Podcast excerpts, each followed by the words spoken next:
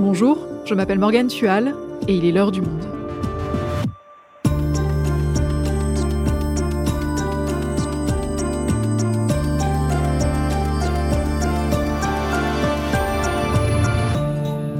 Aujourd'hui, son nom et son image ont façonné notre imaginaire sur l'Égypte antique. Il y a 100 ans, en novembre 1922, un archéologue anglais, Howard Carter, découvrait un trésor enfoui depuis plus de 32 siècles, le tombeau de Toutankhamon.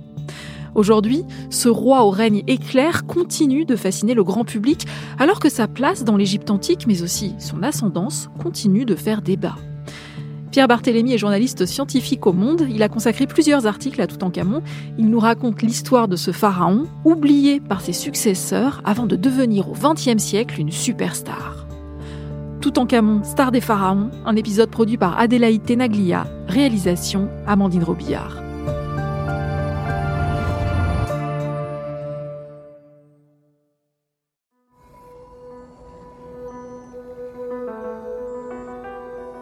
Nous sommes en novembre 1922, à Luxor, en Égypte. Howard Carter, un archéologue britannique, mène sa sixième campagne de recherche dans la vallée des rois. Et c'est peut-être la dernière. Son mécène, George Herbert, comte de Carnarvon, a décidé de ne plus financer ses travaux au trop maigre résultat. Mais le matin du 4 novembre, quand Howard Carter arrive sur le chantier, les ouvriers sont silencieux et ne travaillent pas.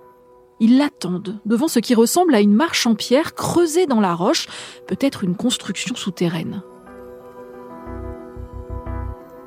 Les ouvriers se remettent à creuser. Ils dégagent une volée de marche, puis une porte. Howard Carter remarque les sauts distinctifs d'une sépulture royale. En creusant sous la porte, il distingue un corridor comblé de gravats.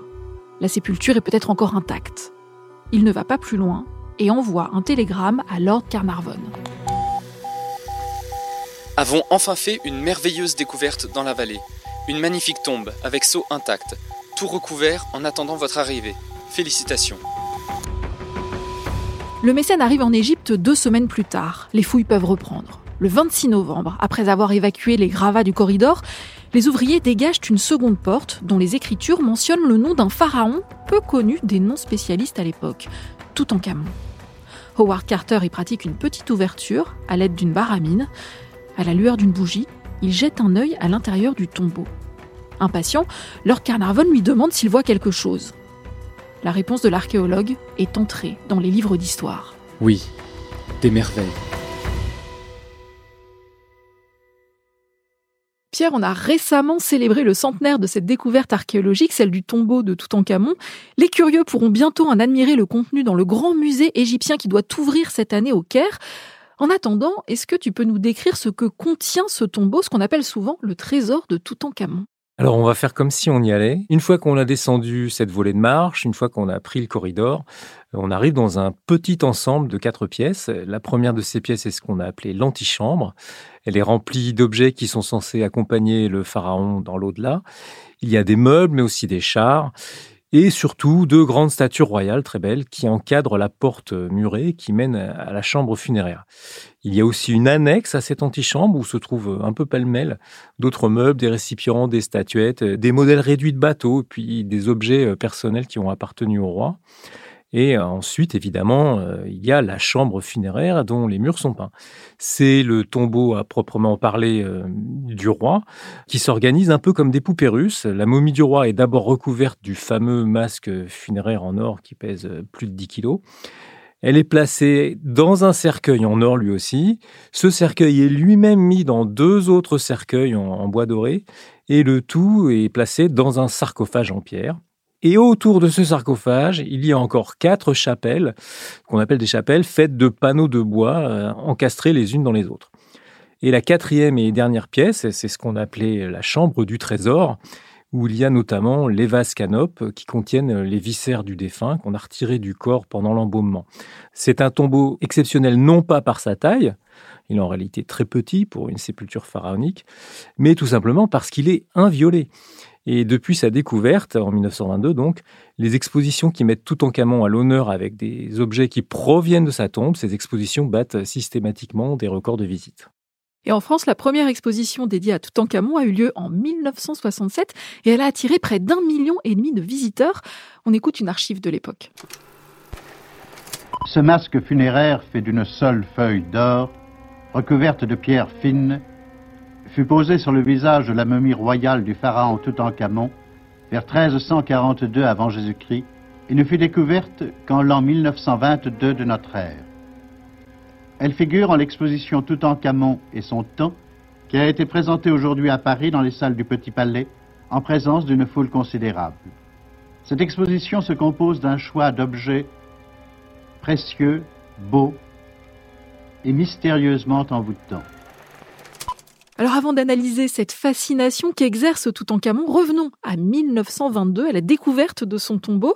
Cette découverte, on la doit notamment à un homme, Howard Carter, qui est-il et comment se retrouve-t-il à chercher à cet endroit? Howard Carter est un égyptologue britannique. Il a 48 ans euh, au moment où il fait sa découverte. Mais ça fait déjà plus de 30 ans qu'il travaille en Égypte, car il a commencé très tôt, hein, à l'âge de 17 ans. En 1922, c'est sa sixième campagne dans la vallée des rois, qui est l'endroit sur la rive occidentale du Nil où on a enterré beaucoup de pharaons euh, du Nouvel Empire. Et la capitale, Thèbes, Luxor aujourd'hui, se trouve de l'autre côté du Nil. Il y a eu déjà plusieurs fouilles sur ce site, hein, qui est absolument extraordinaire, mais la plupart des tombes ont en fait été pillées dès l'Antiquité. Et d'ailleurs, souvent, euh, les Égyptiens ont été obligés de déplacer les momies des pharaons dans des cachettes pour qu'elles ne soient pas profanées. C'est ce qui est arrivé, par exemple, à la momie de Ramsès II, qu'on a redécouverte au XIXe siècle. Et dans sa biographie, Howard Carter présente cette découverte comme le fruit du hasard. Est-ce que c'est comme ça que ça s'est passé? Probablement pas. Howard Carter était un bon conteur d'histoire. Un chercheur que j'ai interrogé m'a dit que Carter avait parfois tendance à enjoliver, à arranger un peu les choses pour rendre la narration la plus efficace possible dans, dans ses journaux. En fait, il était au courant que l'équipe qui l'avait précédé sur la zone soupçonnait la présence d'une tombe dans les parages et il y avait quelques indices qui laissaient penser que ça pouvait être celle d'un pharaon obscur, nommé Toutankhamon, mais que les égyptologues connaissaient. Mais il faut bien comprendre que les fouilles n'étaient pas évidentes. La vallée des rois, c'est un peu un amoncellement de tombes. Et ce qui s'est probablement passé, c'est que lorsqu'on a creusé juste au-dessus de la tombe de Toutankhamon la tombe de Ramsès V, qui deviendra en fait celle de Ramsès VI, eh bien tous les déblais se sont accumulés sur l'entrée du tombeau de Toutankhamon et l'ont complètement obstrué.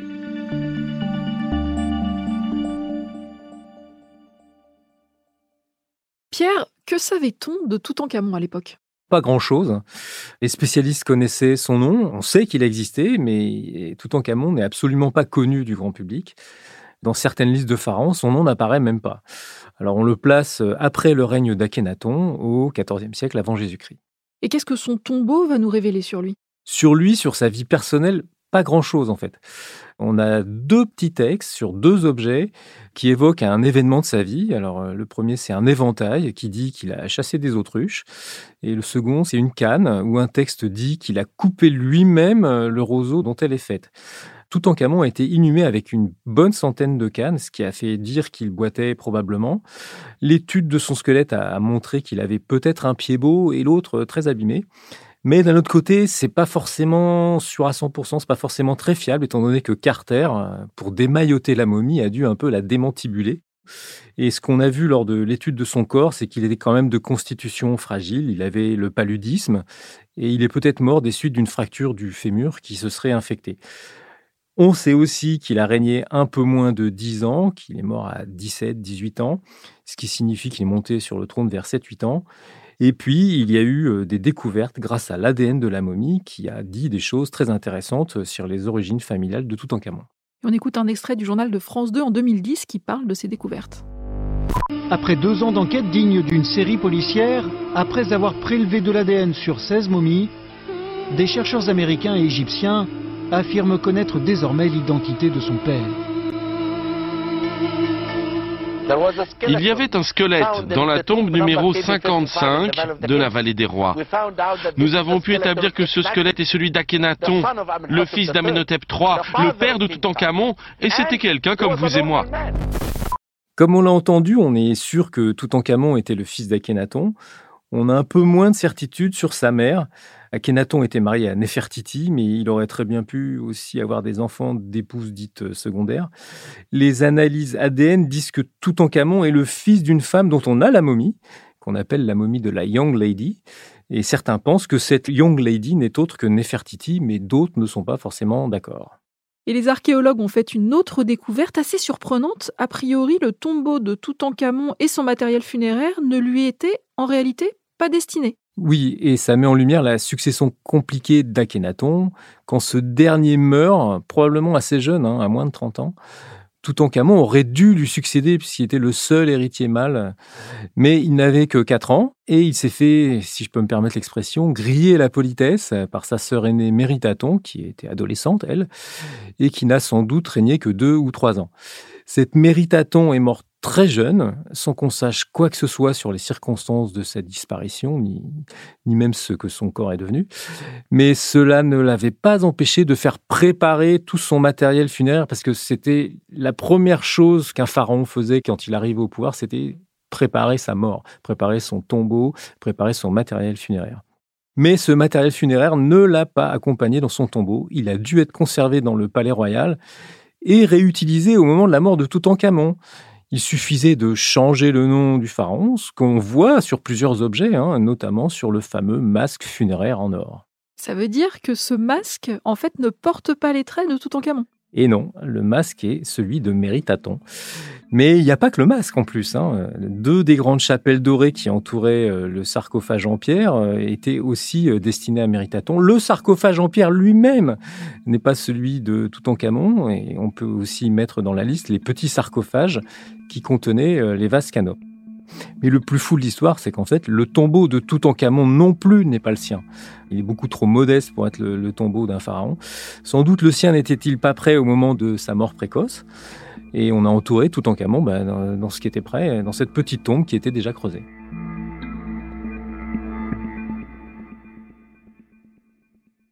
Toutankhamon, tu l'as dit, a régné environ dix ans. Est-ce qu'il a marqué son époque? Alors, à quoi ressemblait son règne? J'ai posé la question à l'égyptologue euh, Marc Gabold, qui a consacré toute une monographie à Toutankhamon.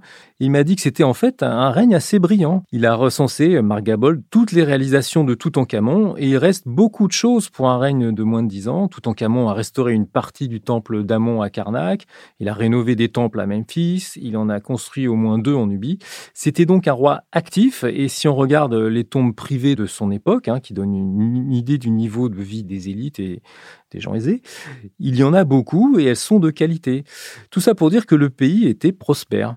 Marc Gabol m'a expliqué qu'une des sources de cette prospérité, c'était la Nubie, dont on extrayait beaucoup d'or. D'après ses calculs, c'était 260 kg par an, ce qui est considérable. Toutankhamon n'est pas connu pour de grandes réformes politiques, il n'est pas connu pour de grandes batailles, mais il faut rappeler que traditionnellement, ce n'est pas le rôle du pharaon. Hein. Il y a des gens qui gèrent l'administration, euh, qui dirigent l'armée. Son principal rôle est religieux, il doit accomplir le culte. Il est vraiment l'intermédiaire entre les hommes et les dieux. Il doit maintenir le monde dans un équilibre bienfaisant. Il doit écarter la menace du chaos. C'est ça sa fonction. Et pourtant, malgré ce qu'il a fait, on a bien failli ne jamais entendre parler de lui. C'est ce que tu écris dans ton article. Tu parles de persécution de sa mémoire, c'est-à-dire c'est ce qu'on appelle en latin une damnatio memoriae. L'idée, c'est qu'on efface son nom, on va le marteler sur les statues, sur les monuments, pour l'oublier, pour qu'on ne le prononce plus. Comme on s'en rend compte quand on sait l'importance de l'écrit chez les Égyptiens, la mémoire du nom est un gage d'éternité. Prononcer le nom, c'est faire vivre la personne. C'est aussi pour cette raison que les pharaons euh, font inscrire leur nom partout. Donc on a donc voulu le faire disparaître, et la meilleure preuve, c'est que dans la dynastie suivante, euh, celle des Ramsès, euh, Ramsès II notamment, on a même supprimé le nom de Toutankhamon de la liste des pharaons. Mais pourtant, tu le disais, son règne n'a pas été très sulfureux. Comment on explique cette impopularité après sa mort? Pour comprendre tout ça, il faut revenir en arrière et parler du règne de son père Akhenaton. Le roi sulfureux, c'est lui, parce qu'il a voulu instaurer le culte unique du dieu Aton, le dieu du disque solaire. On peut dire qu'il a voulu instaurer un monothéisme en empêchant le culte des autres dieux égyptiens, ce qui n'a évidemment pas plu au puissant clergé d'Amon. Et après sa mort, Akhenaton va passer pour un hérétique et on va restaurer les anciens cultes et Toutankhamon lui-même va accompagner ce mouvement de restauration. Il était face à un dilemme en fait. En tant que pharaon, il devait préserver la mémoire des pharaons précédents, ça, ça fait partie de ses fonctions, et donc euh, la mémoire de son père, mais il devait en même temps prendre ses distances avec ses parents qui étaient sulfureux comme on le disait. Il a donc choisi de s'en écarter le plus possible, par exemple, en changeant de nom. En fait, il s'appelait Toutankhaton, en hommage au dieu Aton. Il est devenu Toutankhamon, en hommage au dieu Amon, mais ça n'a pas suffi. Les dynasties suivantes, qui tenaient Akhenaton pour hérétique, ont voulu persécuter euh, la mémoire de toute la famille, en fait. Donc ça vaut pour Akhenaton, bien sûr, euh, Méritaton, Toutankhamon, et aussi pour celui qui va lui succéder, qui s'appelle Haï, qui était un oncle éloigné de Toutankhamon. Ce qui est fou dans cette histoire, c'est que ses successeurs ont essayé d'effacer sa mémoire, et aujourd'hui, c'est l'un des pharaons les plus connus. Comment ça s'explique? Est-ce que c'est juste grâce à la découverte de sa tombe? Alors effectivement, c'est une belle ironie de l'histoire. Plusieurs éléments euh, entrent en ligne de compte. Le premier, c'est évidemment la tombe inviolée la beauté incroyable des centaines et des centaines d'objets qui ont été retrouvés et qui sont pour beaucoup d'un grand raffinement. Alors, j'ai pas vu la première exposition à Paris en 1967 puisque c'est l'année de ma naissance, mais je suis allé voir celle euh, de 2019 à la Grande Halle de la Villette et c'était un émerveillement, un vrai choc visuel. Le deuxième élément, c'est aussi l'histoire mystérieuse et triste de ce pharaon mort très jeune et l'image de ce masque qui a l'air un peu mélancolique, même si c'est pas le visage de Toutankhamon. Et puis le troisième élément, qui est euh, selon moi une mauvaise raison, c'est bien sûr la fameuse malédiction de la momie de Toutankhamon, qui a été créée de toutes pièces, euh, cette malédiction, par la presse à sensation et qui a renforcé cette aura mystérieuse. La momie s'est-elle vengée? Lord Carnarvon, qui, le premier, il y a un mois environ, souleva le voile qui recouvrait la momie de Toutankhamon dans la vallée des rois, à Luxor, vient de mourir frappé d'un mal étrange. L'émotion causée par cette mort est vive parmi les égyptologues qui ont rappelé au début des fouilles le péril de semblables expéditions pour les audacieux qui osent violer l'éternel sommeil des pharaons. On a cité les terribles malédictions encouru par les profanateurs des tombeaux royaux. Le pharaon s'est-il vengé? Quand on annonça la nouvelle de la maladie de Lord Carnarvon, certains égyptologues versés dans les sciences occultes affirmèrent que c'était une vengeance du monarque dont on avait troublé le repos éternel. L'égyptologue était-il la victime des divinités souveraines? Les forces occultes dont disposaient, dit-on, les prêtres de l'ancienne Égypte étaient-elles assez puissantes pour agir par-delà les siècles? On vient d'entendre des extraits d'articles publiés en 1923 dans de grands journaux français, La Presse et Le Siècle. Ce mythe de la malédiction va longtemps perdurer. Le fils de Lord Carnarvon lui-même a continué de l'alimenter des années plus tard, comme on l'entend dans cette émission de l'ORTF. Est-ce que vous avez vu le trésor de Toutankhamon dans la tombe? Non, je n'ai jamais entré dans le tombeau, jamais. Pourquoi n'êtes-vous jamais entré dans le tombeau? Parce que à ce moment-là, j'étais aux Indes et je n'étais pas, j'avais pas l'occasion.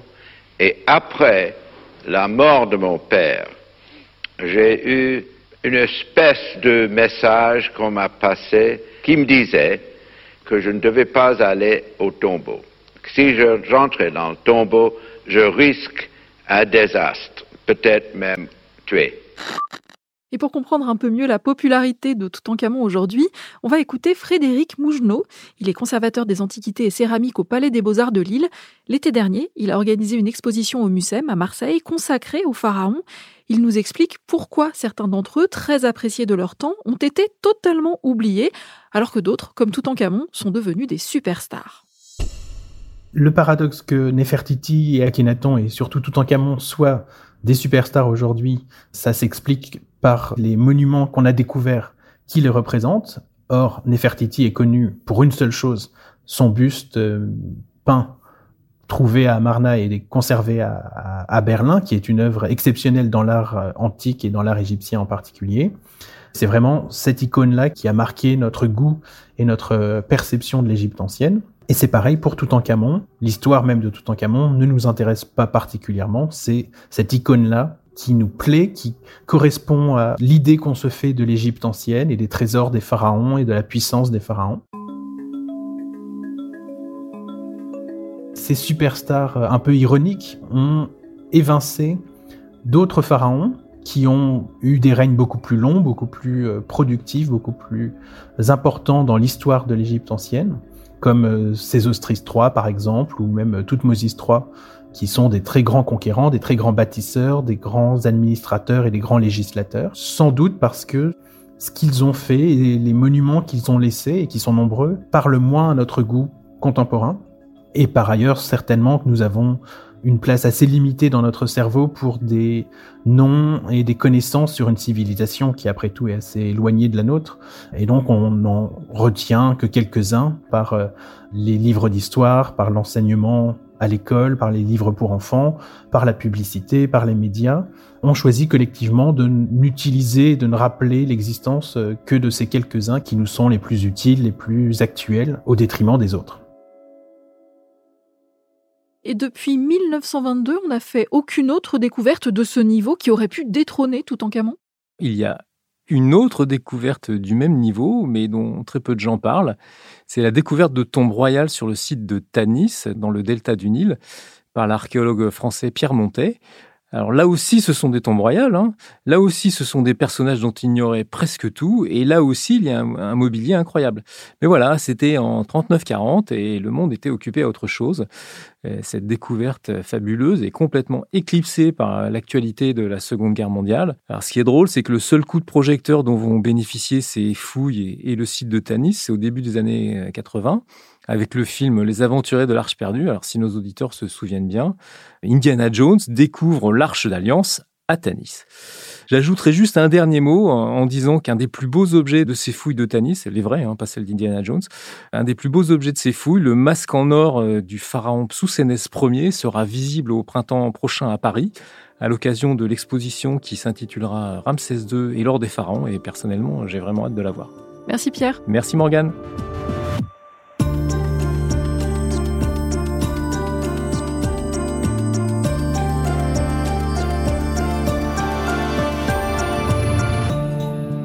Pour en savoir plus sur Toutankhamon, vous pouvez retrouver les articles que Pierre Barthélémy lui a consacrés en vous abonnant à notre site lemonde.fr. Vous les retrouverez dans la rubrique archéologie. Et si l'histoire de l'Égypte vous passionne, nous avons consacré en septembre un épisode de ce podcast au mystère des hiéroglyphes percés par Champollion il y a 200 ans. N'hésitez pas à aller l'écouter. C'est la fin de l'heure du monde, le podcast quotidien d'actualité proposé par le journal Le Monde et Spotify.